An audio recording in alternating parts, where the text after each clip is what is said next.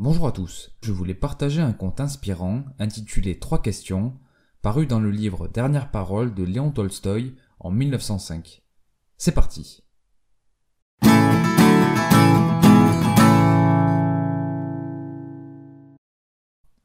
Un roi en quête de savoir se posait trois questions. Comment connaître le meilleur moment pour traiter chaque chose? Qui sont les gens les plus nécessaires? Quelle est la chose la plus importante au monde? Après avoir réfléchi, il fit savoir qu'il donnerait une grande récompense à celui qui lui apporterait ses réponses. Des gens se pressèrent de tout le royaume pour l'aider. À la première question, comment connaître le meilleur moment pour traiter chaque chose, il reçut diverses réponses. Il faut établir un emploi du temps et le suivre strictement pour que chaque chose se fasse en son temps, disaient certains. D'autres répondaient, on ne peut jamais décider à l'avance, mais il est important de ne pas se perdre dans des amusements stériles. Il faut rester attentif à ce qui arrive et faire ce qu'exige le moment. D'autres encore disaient On a beau être attentif à chaque moment, un seul homme ne peut jamais décider sûrement à quel moment il faut faire telle ou telle chose. Donc il faut suivre le conseil d'homme sage. Les derniers expliquaient Il y a des affaires pour lesquelles il faut décider dans l'instant, et on n'a pas le temps d'interroger des conseillers. Il faudrait donc savoir quoi faire à l'avance, et pour ça il faut interroger les mages. Les réponses à la deuxième question, qui sont les gens les plus importants, furent tout aussi variées. Certains disaient que les plus nécessaires au roi sont ses aides dans le gouvernement. D'autres nommaient les prêtres, d'autres les médecins, les soldats expliquaient les quatrièmes. Pour la dernière question, quelle est la chose la plus importante au monde? Les gens répondirent la science, l'art militaire, ou encore l'adoration de Dieu. Vu la diversité des réponses, le roi n'accepta aucune d'elles et ne récompensa personne. Afin d'avoir une réponse sûre à ces questions, il décida d'aller interroger un ermite, réputé pour sa sagesse. Cet ermite vivait dans la forêt, ne sortait jamais, et ne recevait que des gens simples. Le roi s'habilla de vêtements modestes, partit à cheval et finit le trajet seul à pied. Quand le roi s'approcha de l'ermite, celui-ci était en train de travailler la terre. En apercevant le roi, le vieil homme le salua et aussitôt se remit au travail. L'ermite était maigre, faible, et il soupirait lourdement au moment de l'effort. Le roi s'approcha et lui dit Je suis venu chez toi, sage ermite, pour te demander la réponse à trois questions. Comment connaître le meilleur moment pour traiter chaque chose?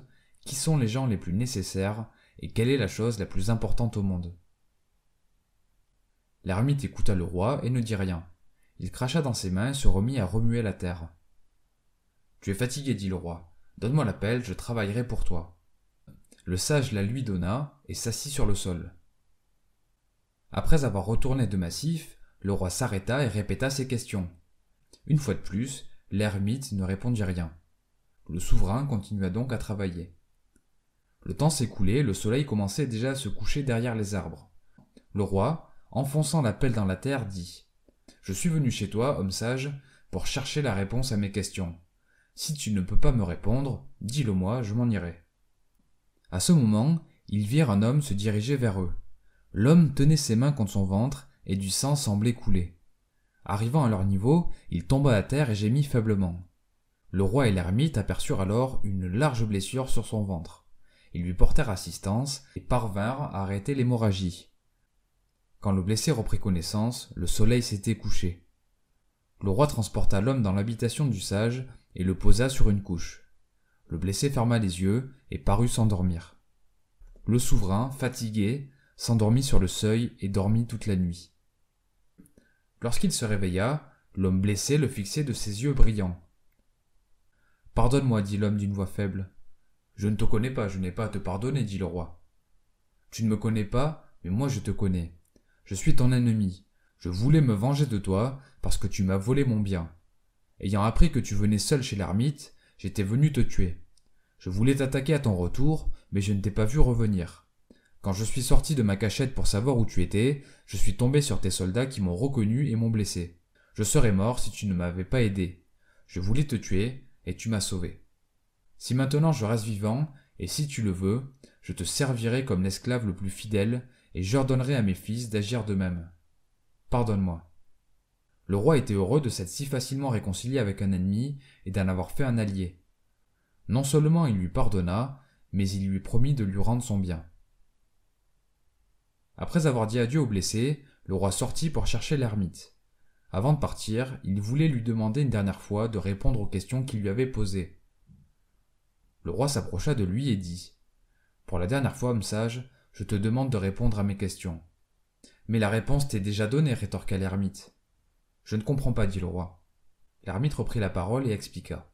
Si hier tu n'avais pas eu pitié de ma faiblesse et n'avais pas remué pour moi ce massif, ton ennemi t'aurait attaqué. Alors le temps le plus opportun était pendant que tu remuais la terre. Moi j'étais l'homme le plus important, et la chose la plus importante était de m'aider. Ensuite, quand l'homme blessé est apparu, la meilleure chose à faire était de le soigner.